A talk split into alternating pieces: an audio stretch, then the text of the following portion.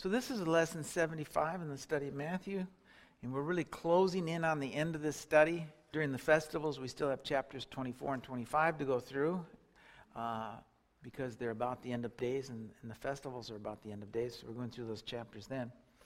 But remember, a few weeks ago, I said I wasn't going to spend a lot of time on the crucifixion and the death of Messiah, and I'm not going to do that. But today I do want to look at some of the words that he spoke on the day of his death.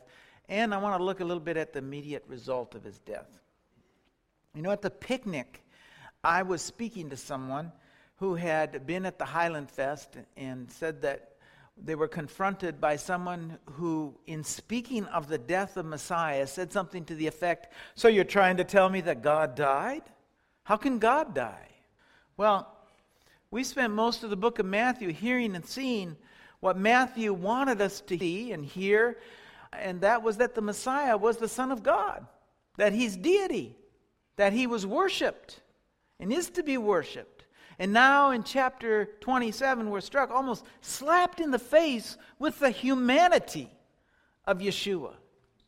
Yes, he is deity. Yes, he is the Son of the living God, as Peter declared. And yes, he is one with the Father. And yes, so much so that he was with the Father at creation. He was the co creator of man and this marvelous earth that we live on. And yes, as we've seen in chapter 26, he's still fully man as well. And really, it's a mystery that we're not able to grasp. It's something that we accept by faith in what is written and by the touch of the Holy Spirit in our lives that confirms it to us. You know, when I'm confronted by someone like that, I just remain silent because I know there's no arguing. I have no explanation. I have no proof except that what I have experienced and know to be true from His Word, my testimony. There's no proof for what I believe. And if there were, I wouldn't have to accept it by faith. I'd have the proof to stand on. If you could prove with words that the Bible and the Bible with concrete facts that Yeshua died for the sins of man, then it wouldn't take faith. If you could explain with evidence that he was not only fully man, but also one who by and through all things were created, there would be no need for faith. Concrete evidence is the opposite of faith. Faith is confidence in what is unseen, and evidence and proof are what is seen, not what is unseen. And yes, the Spirit of God uses our testimony and His Word to convict people. But make no mistake, it's by His Spirit that we come to faith, that we're able to believe this amazing plan of God. A fool can look at creation and he can say it's from slime and random selection. But because of God's word and the touch of his spirit, I see Yeshua in the creation. I see his hand everywhere. I see his recreative power in your lives and my life as well. It can't be explained. There's no proof except the word of God, no historical data to stand on. We have the touch of God in our lives and this marvelous account of a few men who died telling us of the Messiah Yeshua. We have our testimonies of what the love of Messiah has done for us. But I'm going to tell you something scoffers will just scoff at that as well. They'll say, oh, well, that's just this or that's just that, and it really wasn't God.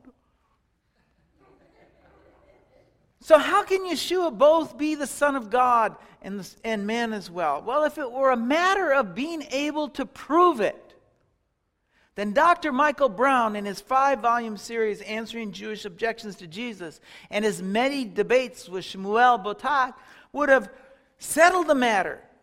And the Jewish people all would have come to know the Messiah by now. But he couldn't, and neither can you. You see, it's the Spirit of God in the fullness of time who opens the doors of the heart for Messiah to be believed and accepted. And we are here to tell of his love, and, but we're not here to argue with scoffers. So, beloved, when you, when you hear something like that, don't throw your pearls at swine. It wears you out for the real battle and the real victories. Just never mind that person.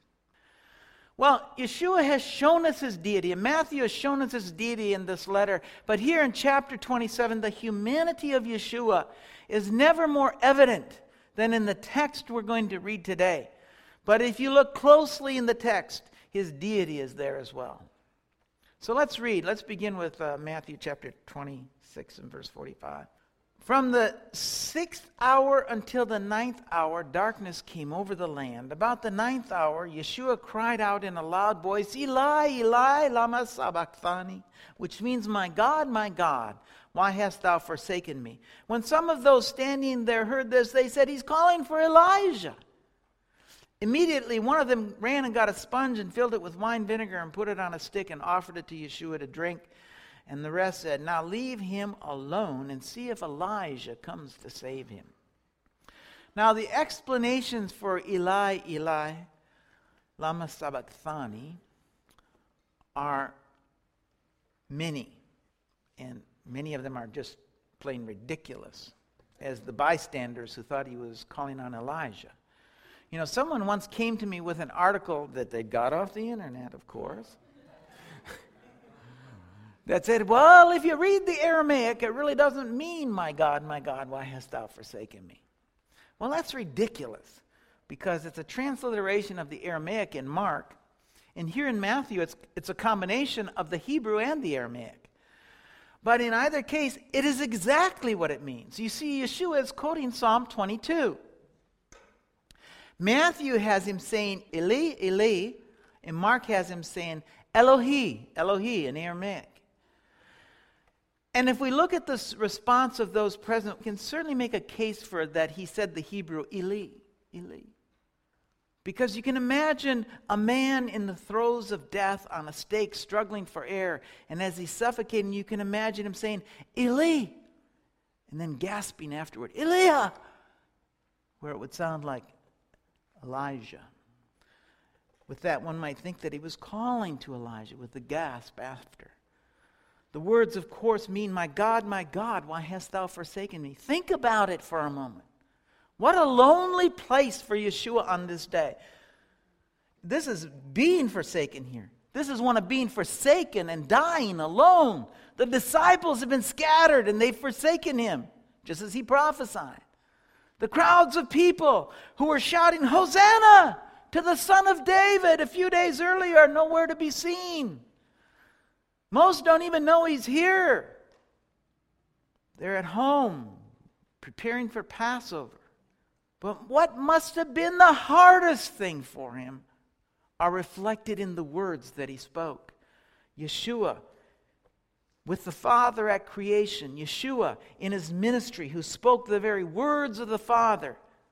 And when he cried out to the Father, his words were heard on behalf of others to the point of raising the dead feeding multitudes. His words were heard.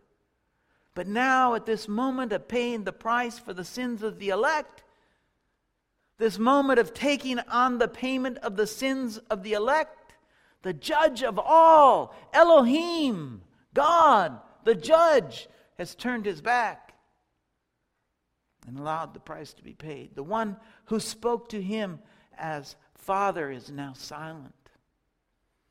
And he cries out to the judge, as in the words of the psalmist David, he says, My God, my God, why hast thou forsaken you? Why are you so far from saving me, so far from the words of my groaning? Separated for the first time. Can you imagine the loneliness? No, you can't imagine. There's no way for us to imagine. Just like we can't imagine the relationship he had. He speaks the first line of the psalm, but we know the whole psalm was in his heart and in his mind. And as he spoke it, it was then in the minds and the hearts of those who were standing there, who knew the psalm. With his humanity on full display, he's crying. Let's read a bit more of the psalm. If we go down to verse 10, it says, From birth I was cast upon you. From my mother's womb you have been my God. Do not be far from me. For trouble is near, there's no one to help. Many bulls surround me, strong bulls of Bashan encircle me, roaring lions tearing at their prey. Open their mouths wide against me. I'm poured out like water, all my bones are out of joint. My heart is turned to wax. It's melted away within me. My strength is dried up like a potsherd. My tongue sticks to the roof of my mouth. You lay me in the dust of death.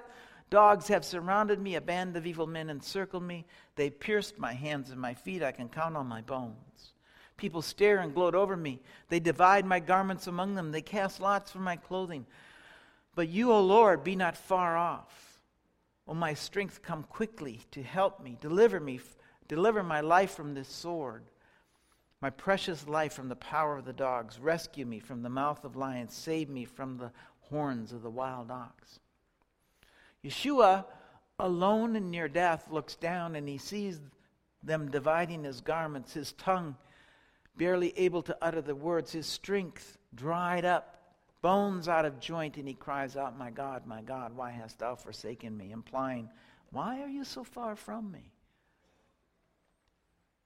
And his cries are for our benefit as well. He sees the psalm of his father David being fulfilled below him, and he speaks the words so that the people below would remember David's prophecy and believe. And so that we would read those words one day and read the account of his death and believe. And then once more he cries out, as recorded in Matthew, verse 50, it says, And when Yeshua cried out again in a loud voice, he gave up his spirit. And Matthew tells us he cried out and gave up his spirit, but he doesn't tell us what he said. John tells us what he said. In, in chapter 19, verse 30, he says, It is finished. And with that, he bowed his head and gave up his spirit. And so Yeshua cries out, It's finished. And we should all be familiar with the root word. It comes from the word telos, it means complete, as in planned, as in reaching a goal. Yeshua, realizing the suffering is over and that he's done what the Father has sent him to do, that he had accomplished all that was given him to do, says, It's complete. Not just that, though. If we go back to his words above, My God, my God, why hast thou forsaken me? That loneliness is over too. That separation from the one who had never been separated before is over as well. The debt has been paid the separation is complete. And next we read this in verse 51. It says, At that moment the curtain of the temple was torn in two from top to bottom. The earth shook and rocks split. You know, you sure hear a lot of interpretations for some of these verses in the Bible, right? Many and varied are the interpretation of this verse. First, there are those who say the curtain was the curtain that separated the holy place from the outer courtyards. And then there are those who say that the curtain was the one that separated the holy of holies from the holy place. Well, you know, if it was the one that separated the holy of holies, you have, you have to ask yourself, well, who told them? Because the disciples would not have had access to that area. Nobody had access to that area except the priests. Of course, it could have been the Spirit of God that revealed it to them, but why would the Spirit of God be so specific about top to bottom? From top to bottom. Think about it. Well, the interpretations I said are varied here, but there are those who say that this indicated that God was finished with the temple, the destruction was sealed. But you think about it, I can't really buy that because Yeshua already prophesied the destruction. Others say that the tearing of the veil symbolized the end of the sacrificial system. That the sin offering had once and for all been offered. There was no longer a need for the offerings. And that's almost as ridiculous. Because if you feel and you say that, if you feel that that's what it means, then you're actually saying there are two ways of salvation. There were first the animals that took away sins and cleansed sinners. That would be the first way. But how can that be when Hebrews says the blood of goats and bulls never took away sin? So they never took away sin. So Yeshua can't be the replacement for that. He's just the one that they foreshadowed. How could Messiah replace the sin offering as atonement when the sin offering never atoned? Figure that one out. Well, it's not hard to see why that thought has a few holes in it that the sin offering never took away because the sin offerings never took away sin. But they were always just a shadow of the one who would. And the Hebrews, book of Hebrews makes it really clear And when you couple that with Jeremiah 33, which says, The Lord is our righteousness, for this is what the Lord says David will never fail to have a man sit on the throne before me, or sit on the throne of the house of Israel, nor will the priests who are the Levites ever fail to have a man stand before me continually offering burnt offerings, grain offerings, and to present sacrifices. You see, when the temple service will resume, the offerings are going to resume. So that interpretation is really a reach as well. Then there are those who say that the veil of the Holy of Holies was rent, and so that we now have free access to the Father. And we can go before Him right into the Holy of Holies. To that I say, not so fast. Because if you look at the history of Israel, no one, save the high priest, ever made it into the Holy of Holies. And then only one day the book of Hebrews tells us this Therefore, brothers, since we have confidence to enter the most holy place by the blood of Yeshua, by a new and living way opened for us through the curtain, that is his body. And since we have a great high priest over the house of God, let us draw near to God with a sincere heart and full assurance of faith, having our hearts sprinkled to cleanse us from a guilty conscience, having our bodies washed with pure water, let us hold unswervingly to the hope we profess. For he who promised is faithful. The book of Hebrews said we can enter the holy place. That would lend credibility to the curtain between the holy place and the outer courts. The Holy of Holies is the place where the high priest could enter. And if we were able to go in there boldly, we wouldn't need him, have a need for a high priest anymore or a mediator, would we? The shadow that God left us of a high priest going before the Father and making a case for the people. That of the high priest and mediator of the covenant entering the Holy of Holies. And if that which people say were the case, there would be no, medi- no need for a mediator or a high priest any longer. So, what does it mean? Why do the three synoptic gospel writers all deem it so important to, to include this? And not only that, from top to bottom.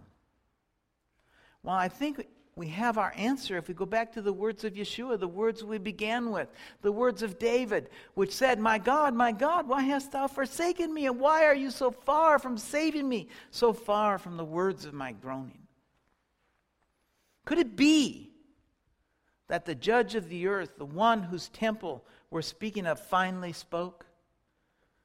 And the comment wasn't on the temple or its destruction, it wasn't permission to come into his presence, but it was rending the temple curtain as a high priest would render his garments at hearing blasphemy, or a mourner would rend his garments at the death of his son. I believe both blasphemy by definition, is this evil speaking, especially against God. Listen to the words that were spoken that day.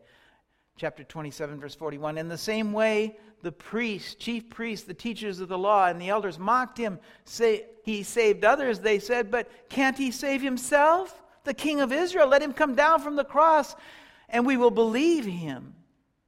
He trusts in God, let God rescue him now if he wants him, for he said, I am the Son of God. And then in verse 47 it says, When some of those standing there heard this, they said, He's calling on Elijah. Immediately one of them got a sponge and filled it with wine vinegar, put it on a stick, and offered it to Yeshua to drink. The rest said, Now leave him alone. Let's see if Elijah comes to save him. The Lord speaks at hearing the blasphemy against his son by tearing the curtain from top to bottom, as one would tear his garments. He mourns at the death of his son at the hands of wicked men by tearing the temple of the curtain top to bottom as one would tear his garments. Next, we come to some verses that many would like to forget.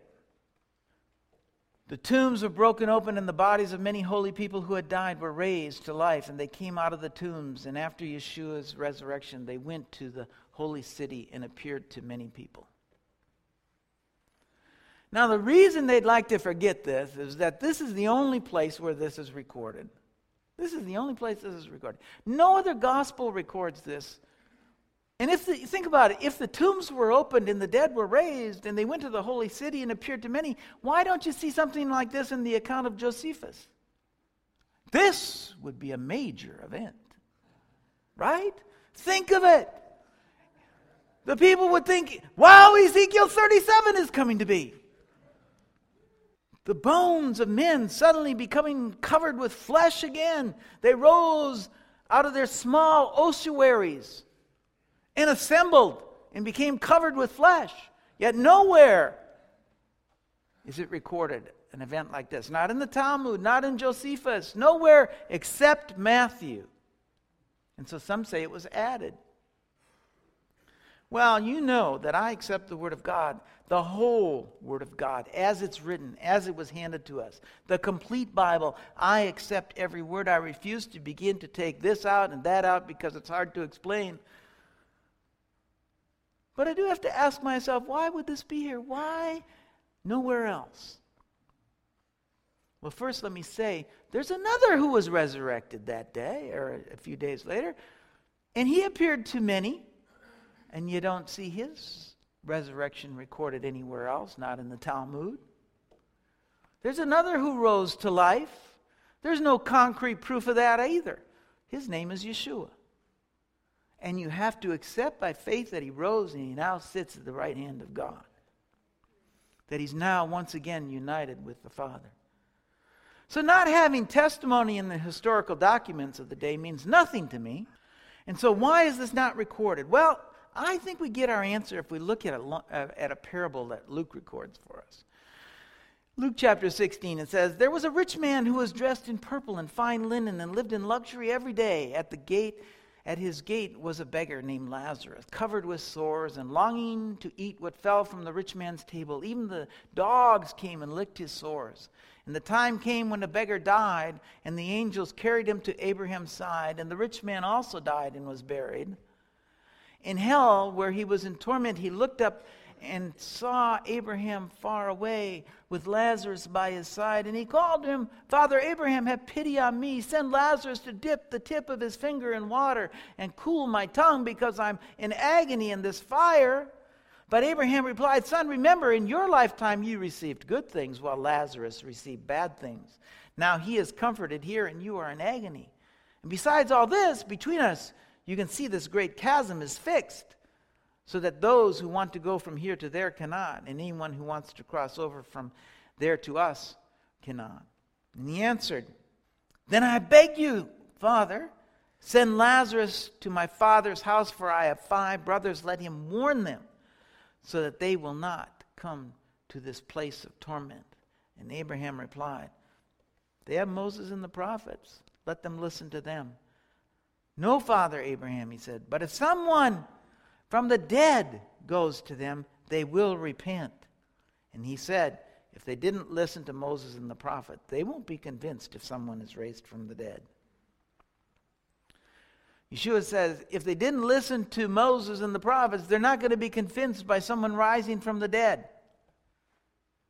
How much more if they didn't listen to the words of the one Moses and the prophets spoke of? I believe it's recorded here and nowhere else because they would not have listened or believed anyway. Just like the friend I told you at the Highland Fest. You see, a scoffer scoff, then hold your tongue. Don't throw your pearls at swine. And the reason is simple the Father and Yeshua are the same. They know the hearts of men. I believe that we don't see it recorded because these righteous men didn't reveal themselves to scoffers. But what does it mean for us? Think about it. What does this mean for us? Why is this here for we believers? Those who believe the words of this book, every word of the book. Well, I think Shaul tells us in chapter 8 of Romans in verse 22. He says, We know that the whole creation has been in groaning as in the pains of childbirth right up to the present time. Not only so, but we ourselves, who have the first fruits of the Spirit, groan inwardly as we eagerly await our adoption as sons, the redemption of our bodies. For this is, for in this hope we were saved. But hope that is seen is no hope at all. Who hopes for what he already has? But if we hope for what we do not yet have, we wait patiently. And the point I wanted you to see is that the whole creation was waiting, groaning as if it were, for this moment. Those we read of in Yeshua's parable Lazarus, Abraham, waiting for this moment, a moment in time with consequences in eternity. A moment in time with consequences for those whose time had come and gone. Once this offering had been made, there was nothing left to do. What did Yeshua say? It's complete. The goal is reached. It's finished. You see, the resurrection began. What do you suppose happened to those righteous men who were resurrected? Do you suppose they went back to the grave and went back to sleep, as some would have you think? The price has been paid. I'll tell you the next time you're going to see those people that appeared. Because Jude tells us. See, the Lord is coming with thousands upon thousands of his holy ones to judge everyone, to convict the ungodly of all their ungodly acts and all they have done in an ungodly way and all the harsh words ungodly sinners have spoken against him. These men are grumblers and fault finders, scoffers, I should add. They follow their own evil desires. They boast about themselves and flatter others on their, of their own advantage. Why would anyone have to wait to be with the Father? The price is paid, the work complete, it's finished, and now to be absent from here is to be present with the Lord. Amen?